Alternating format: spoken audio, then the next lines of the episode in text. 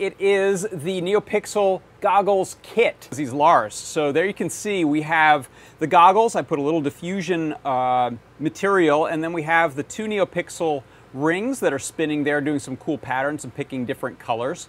And embedded right inside, thanks Lars, uh, right inside of there, you can see we have all of the parts and goodies. The costume goggles and tinted lenses. These are RGB NeoPixel rings. Ribbon cable so that you can connect all of the uh, connections you need. A LiPo battery that you'll use to power it. A little JST battery connector that you'll connect to the underside of the Trinket M0 and you can use Arduino or CircuitPython. We also give you a LiPo charger that you can just plug into a USB port. Plug your battery in there and you can charge it in any port uh, that you have. So my product pick of the week this week is the NeoPixel Trinket M0 LED Goggles Kit.